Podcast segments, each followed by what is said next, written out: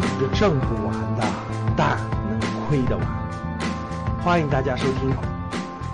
未来十年，我问你们一点啊，甚至其实未来十年，我觉得创业你们觉得是越来越容易了，还是越来越难了？未来十年，有人说七十的就认为是容易哈，其实各位啊，中小企业创业未来越来越难了。你要把这个比例拉长，我举个例子，如果你再给我十年，就是二十年。咱们看二零二二零三零年到二零四零年，我明确可以告诉大家，我会把企业主这个比率下调到百分之五十左右。未来十年，我觉得还可以，还可以下滑会下滑，但不会下滑特别大。就是未来十年，从二零二零年到二零三零年，我觉得经济形势还可以啊，稍微下滑一点吧。但是到了二零三零年再往后，各位中小企业主创业会越来越难，这个不用问，待会儿我会讲到啊，待会儿我会讲到啊。所以各位。有人说了，哎，可以参考美国比例。是的，这个是个非常重要的思路。未来十年中小企业组的比率，我认为会下降，比现在会下降，大概会下降到百分之五十五。我会让它少五个点。金领人群，金领人群啊，基本上是百分之二十，我还认为它百分之二十。呃，我认为会适当的增加一点，就未来五年适当会增加一些，大概会增加到百分之二十五。哦，为什么？一会儿我会讲到。我给你一个答案。哎，我问一下各位，刚才企业主这块我解我解读了，我认为会下降五个点，啊，因为未来这个创业会越来越难。为什么？我说一个关键词，待会儿我解释好不好？企业主中小企业主会越来越少，为什么？因为未来中国的经济增量不是存量，那些不是没有门槛的行业了，全是有门槛的科技行业，甚至是高科技行业，普通人普通人创业的机会越来越少了。待会儿我会给你解释啊。第二，金领我为什么会增加？谁能给我谁能给我这个？解答一下，用最简单的话和最简单的词语，金领的比例会增加。我就说三个字就能解释了。谁能给我解答一下，金领的比例为什么会增加？有人说提升学专业，no；高素质人才，no。有人说对了，合伙人对，笑对人生啊，给你奖，给你奖品啊。三个字，注册制，注册制大大增加了企业上市的比例，金领的或金领成为。从普通管理人员、中高层管理人员成为老板、成为股东的比率大大放大了，放大了多少？待会儿我给你算出来是多少啊？所以经理人群会提高到百分之二十五左右。对，三个字啊。好了，再往下，炒房者会会增加还是减少？这个就不用悬念了啊。刚才很多人回答的很对，炒房者的比例会下降到降降降降降降到多少？就就靠靠持有房产、靠炒房者成为还是高阶人群的。你靠炒房子赚到的比例，我给你降到百分之三，各位，我会降到百分之三。你说你持有我持有房产还是富人的话，那这个比例还是可以的。那这个比例我觉得还是还是有一定的基数的啊啊！但是如果你就你现在是零，你想靠炒房再成为再再升到这种千万级资产以上，我只给你百分之三，听懂了吗？啊，炒房子就是就是举个例子，现在是假设你现在是零，你有一两百万。你十年之后想通过炒房者，二十年后成为千万富翁，那我给你的比例是小于百分之三。但是因为很多人是持有房产，他未来还持有这么多房产，对吧？他可以保值升值，所以这个比例是会适当下降，会适当下降。我大概会给到百分之五或百分之七左右。就就是炒房者或者持有房产的人，他占的这个资产这个比例啊，大概还是还有一个比例百分之三到百分之七左右。职业股民就是咱们就把它理解成，你甭管我是不是职业的，我通过。金融投资，我获得了千万资产的这个比例会是多少？这个比例在未来十年会增加到百分之十五，会增加到百分之十五啊！如果时间更拉长一点，它的比例还会增加。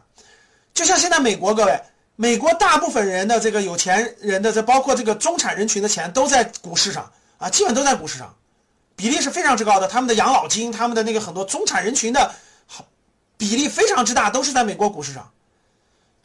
只不过很多人是通过基金罢了，通过基金，他不是自己买，他通过基金罢了。这个比例大概占到，我看过一个数字，占到美国中产人群的百分之八十人的这个资产里面的百分之八十，基本上都在金融资产上。所以，如果你给我二十年的时间，我认为这个持有金融资产的这个比例会上升到百分之二十到二十五，就是跟金领人群相打平。所以这个比例大家明白了啊？所以我讲完这个比例，大家发现没发现？不是为什么叫不创业必投资？对的。我这次敦煌游学的时候，就有我们的那个我们我们格局的高端学员里头，实话实说，跟这个比例是非常之接近的，百分之六七十是中小企业组，就我们的游学班学员啊，参加我们敦煌游学呀，参加我们的高端学员里头，百分之六七十是中小企业组，啊，百分之二十左右是这种啊，比如说工程师啊、设计师啊、呃公司的高管啊，对吧？基本这个人群。然后呢，这个通过炒房赚的大概是占到百分之这个十左右的比例。然后呢，这个比例很少，因为他们不懂嘛，所以来格局学习一些。前面都符合，所以呢，通过社会的这个比例，通过格局的学员的比例，我也可以明确各位，如果你是你自己的你的自我意愿是一定要成为一定要成为有钱人的，一定要赚到财富的，那你真的主要就这两个选择，主要核心的，要么你就趁年轻的时候。抓紧时间，对吧？四十五岁以前抓紧时间创业，积累经验，积累行业资源，积累到一定程度以后走创业之路，这个比例是最高的。虽然它是最难的，这里面最难的，但是也是最高的，就是就是比例最高在社会大众当中比例是最高的，赚到财富比例最高的还是创业。如果你创业都不创业，那基本上你的你只能靠投资了。大家可以看到，对吧？你除了企业主，除了经理，经理算一个范围。那基本上都是投资，投资就是不动产或者是金融资产，就这两个大方向。你投资碰别的都不可能赚到财富的，基本都是坑。所以各位，你教室里如果你是创业人群，对吧？只有一点小特例就是经理人群。所以你想赚到财富，最大的比例不用问还是创业。它虽然难，但是它也是最大的比例。你敢拿二十年横下心来获得财富，对吧？那创业肯定是第一选择。很多人已经。我们很多高端学员都是已经走过这个阶段了，我们的创业，对吧？年龄都四十多岁，五甚至五十多岁都走过这个阶段了，都有企业或者是已经积累完财富，已经退休了。他走步入了投资，对吧？我第二个阶段，我我没法自己创业了，精力啊、年龄呀，对吧？行业阶段呀，可能都已经过去了，自己的心劲儿也没那么大心劲儿了，那我就转向投资了。这是属于是成功人士，对吧？就财富上已经财富自由的成功人士。我们这次东方游学就有好多学员问我，他们本身并不是创业的。他们并不是那种年收入好几百万这种创业的人群，但他们是精明人群，就是他或者他们是，呃，中产，就那个工薪阶层等等。他们你不创，你已经不创业了，你还不投，你还不学投资，你还你还不了解了投资，你你几乎不可能获得大的财富。实话实说，除非是偶然因素，比如说赶上拆迁啦，对吧？或者是某种其他原因了，对吧？所以各位，我的这个口号是我提出来的：不创业必投资。你只要发自内心的。你的自我意愿，就你的信念、价值观、自我意愿，我这辈子一定要财务自由，我一定要赚到合理的，不不不需要多少，但是对得起我自己的财富。那这条路，这两条路，你必然要。今天的节目就到这里吧。如果你想系统学习财商知识，提升自己的理财能力，领取免费学习的课件，请添加班主任。我们下期见。